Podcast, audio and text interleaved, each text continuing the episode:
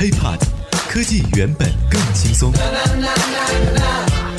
嗨，欢迎收听本期 IT 大字报。各位好，我是华生。今天在数十万现场观众的注视下，以及全球网络直播的关注下，美国佛罗里达肯尼迪航天中心 LC 三九 A 发射工位，这个曾经承载了土星五号登月火箭和哥伦比亚号航天飞机首飞的发射位，再次完成了传奇的发射任务。人类现役运力最强的火箭重型猎鹰成功在这里完成了首飞，并且完成了一级火箭回收。之所以大家伙儿啊，不管是行内人还是外界，对这枚火箭期待已久，除了闪耀着 SpaceX 以及它背后的老板、创始人马斯克的光环之外，重型猎鹰火箭自身的超强性能和绝佳的性价比，也一举打破了多项世界纪录，让它成为了目前人类现役的火箭中运载能力最强的一款。先来说说这个数据方面吧。首先呢是近地轨道运载能力六十三点八吨，相当于一架满载乘客的波音七三七客机，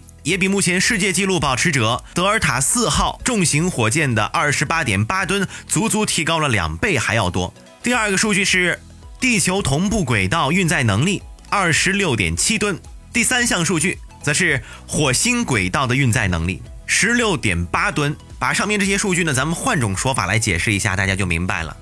一年多前，二零一六年十一月份，在国内首飞成功的长征五号运载火箭，只能把二十五吨重的货物运到近地球轨道。也就是说呢，长征五号的近地轨道运载能力是二十五吨，这次的猎鹰则是六十三点八吨。那么，长征五号的极限运载能力是能够运送一个五吨左右的火星探测器到火星，而这次的猎鹰重型火箭抵达火星的载荷是我们的三倍，十六点八吨。当然了，这一次的猎鹰重型火箭的试飞成功，除了它强大的承载能力和推力之外，更值得我们关注的一点就是，SpaceX 这个公司一直在强调和研发创新的可重复使用能力。那么这次发射的三枚一级火箭已经全部回收了，而且啊，这其中的两枚助推火箭还是此前用过的二手货。由此可见，SpaceX 的回收技术已经非常的成熟。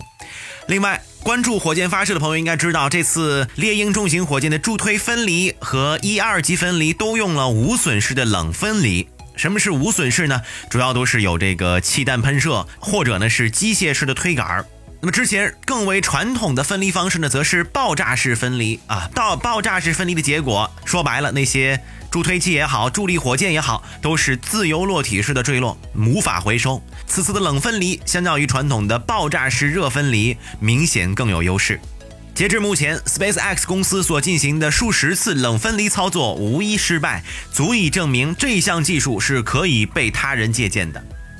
今天从一大早，华生的朋友圈就各种被刷屏啊，说这个呃美国多厉害。当我们还在睡觉的时候，美国又比我们领先了十年。在感叹之余，又有更多的人在唏嘘。原来这项壮举是一家美国私营企业完成的。那么接下来的时间，我们就来说一说这家美国私营企业 SpaceX 以及它背后的老板埃隆·马斯克。HiPod，科技原本更轻松。其实很多人对于这个美国企业家并不陌生。人称钢铁侠，因为不少中国大城市的马路上已已经出现了高端又帅气的电动汽车品牌特斯拉，而特斯拉也是马斯克制造的。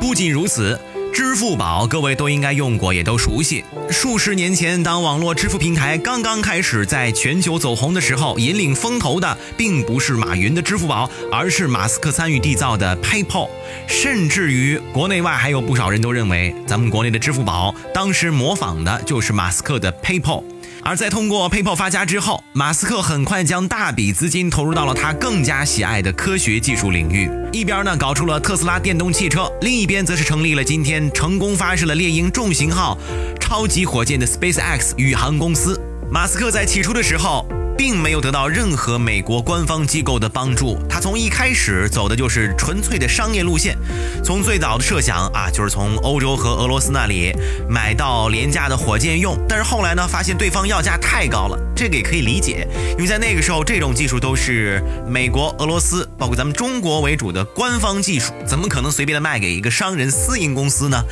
即便你的户籍干净，背后目的单纯，高价卖给你的肯定不会是最核心的技术和最先进的火箭。可能很多人遇到这种情况都会觉得这件事情做不下去了。但是马斯克再次用行动坚定了自己的梦想。马斯克成立了 SpaceX 公司，自己来做火箭，而且他还要做到完全可以商业化推广、价格亲民，而且成本低廉的火箭，要让更多人可以实现探索宇宙的梦想。但是公司成立了，人才从哪儿来呢？这就不得不提一下当年美国和前苏联的太空争霸历史了。我们都知道，早在上世纪五十到六十年代，在咱们国内工业化才刚刚起步的时候。苏美两大超级大国就已经开始用火箭把宇航员往太空中送了。其中，在六十年代末，美国人甚至研发出了到了今天还没有任何国家能够超越的土星五号超级重型火箭。它的载荷能力比今天的猎鹰重型号还要多出近一倍，而且成功的把美国宇航员阿姆斯特朗等人送上了月球。于是，在半个世纪前就已经在航天领域取得了如此之高惊人成就的美国航天业，自然而然培育出了大量的航天人才以以及可供民间企业使用的丰富航天资源。在 SpaceX 公司于2002年成立之后，马斯克迅速网罗了一批拥有非常丰富的航天经验的人才，比如他的副手也是 SpaceX 的核心人物汤姆·穆勒。这位穆勒先生原本是给美国宇航局 NASA 打工的，在 NASA 的一家供应商担任火箭引擎的工程师。然而，由于体制的原因，他原本参与的一个低成本火箭引擎国家项目，当时被新上台的美国总统小布什给砍掉了。结果，这位动手能力极强，甚至能够在自己家后院就造出一个小型简易火箭引擎的工程师，被马斯克招揽了过去，成为了 SpaceX 公司。现如今的灵魂人物，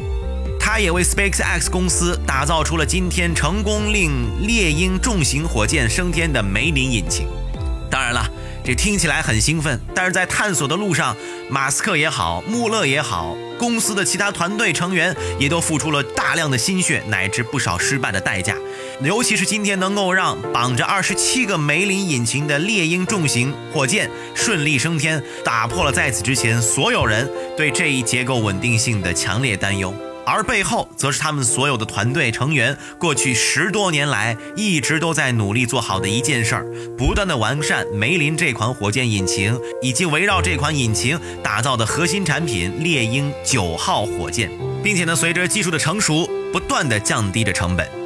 听起来这背后的励志故事核心还是很老套，那就是十年只做好一件事儿。但是今天的发射成功，也恰恰向所有人证明了，即便是在载人火箭发射这样全世界、全球人类历史上目前为止的高端技术领域，十多年的投入，只做精一款火箭，只做强一款引擎，依然能够获得巨大的成功。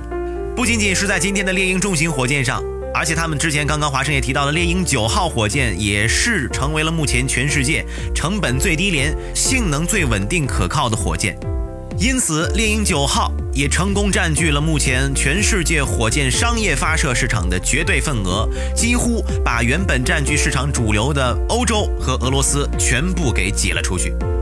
回想七年前，二零一一年四月份，那个时候只有三十多岁的马斯克还没有成为真正的钢铁侠。SpaceX 和特斯拉也远没有形成如今这样誉满天下的影响力，但也正是在这样的背景下，马斯克却通过几位记者向全世界宣告了他想要造出重型猎鹰火箭的疯狂想法。当时在记者们的追问下，他还大胆地给出了重型猎鹰火箭的首飞时间：二零一二年底。不过，就像马斯克本人当时所说的一样，发射这件事儿本身就很难预测。几经拖延之后，直到今天，二零一八年二月七日，马斯克才兑现了当时的承诺。但正如马斯克此前频频允诺的一样，这次的重型猎鹰发射所搭载的，正是他本人的一辆樱桃红色特斯拉最新跑车——特斯拉 Roadster 跑车。一位身着 SpaceX 公司已经公布的宇航服的航天员假人 Starman，以一种非常酷炫的方式坐在驾驶位。在这辆特斯拉跑车的仪表盘上，还藏着一个跑车的微缩模型，同样有一个宇航小人坐在里面。车上还带着一套微缩版的阿西莫夫基地三部曲，这辆车会被送入地球到火星的转移轨道，车子会不间断地播放 David Bowie 的成名作《太空怪咖》，而在此期间，跑车上装有的三台摄像头会拍摄车里的假人所看到的一切宇宙视角。马斯克说，如果一切顺利的话，他们应该会提供非常棒的画质。不出意外，这辆车会在宇宙中飞行超过十亿年。各位不妨闭上眼睛，设想一下，象征着人类文明的这辆跑车，伴随着动人的音乐，驶向深邃的星空。OK，以上就是本期 IT 大字报的全部内容了。如果想和华生取得更多的交流，可以添加我的个人微信，就在节目简介备注当中。也欢迎大家关注我们的喜马拉雅账号。我们下期再见，拜拜。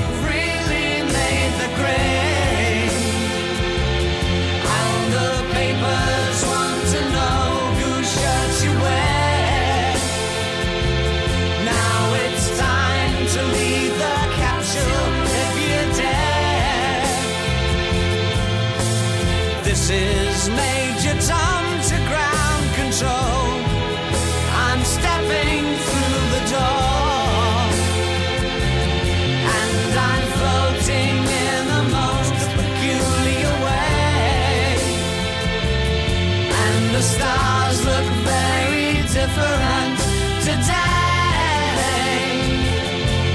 For here am I sitting in a tin can.